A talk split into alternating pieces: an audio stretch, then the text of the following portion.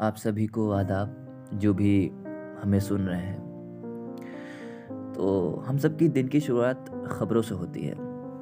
नहीं, हमारे दादी दादा या हमारे ग्रैंड पेरेंट्स नानी नाना, जो भी, उन, वो जनरली अखबारों में ख़बर पढ़ते हैं। हमारे माँ बाप हो गए माता पिता वो लोग ख़बर टीवी पे या रेडियो पे सुन लेते हैं। और हम लोग कैसे पढ़ते हैं? इंस्टाग्राम व्हाट्सएप नहीं।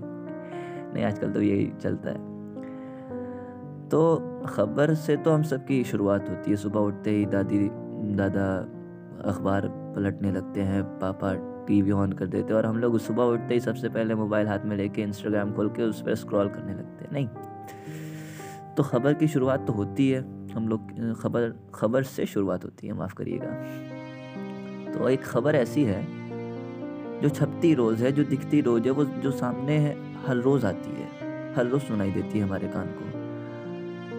पर हर रोज़ उसका टाइटल चेंज होता है, उसका उनवान चेंज हो जाता है। वो कौन सी खबर है? मैं उसे कोई नाम नहीं दिया हूँ बट अगर आप तक पहुँच जाए, आप लोगों तक जो भी मुझे सुन रहे हैं, अगर आप लोग, आप लोगों तक पहुँच जाए तो इत्तला करिएगा हमें थोड़ा सा प्यार देकर थोड़ा सा सपोर्ट करके। क्योंकि एक कलाकार को, एक आर्टिस्ट को इससे ज़्यादा कुछ नहीं चाहिए होता है।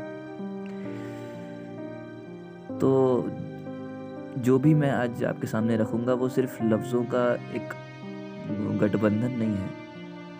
एक फील है, एक इमोशन है जो सामने आपके रखूँगा। अगर आप तक पहुँच जाए तो इत्तला करिएगा अपने प्यार से, अपने सपोर्ट से।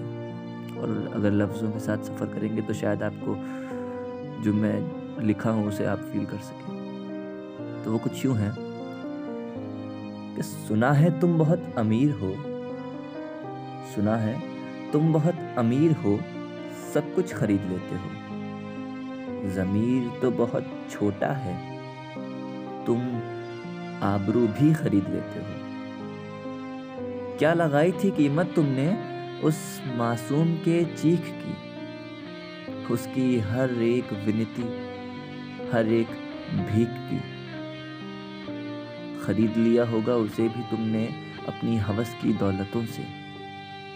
दबा दिया होगा उसकी आवाज़ को अपनी घिनौनी शोहरतों से। क्या रो नहीं कापी तुम्हारी जब चीख रही थी वो?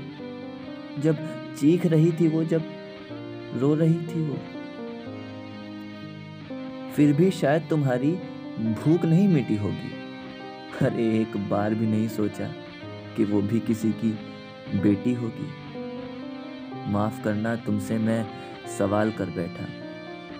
एक गूँगी न्याय की मूर्ति से जवाब तलब बैठा। भूल गया था तुम तो ईमान तक बेच देते हो।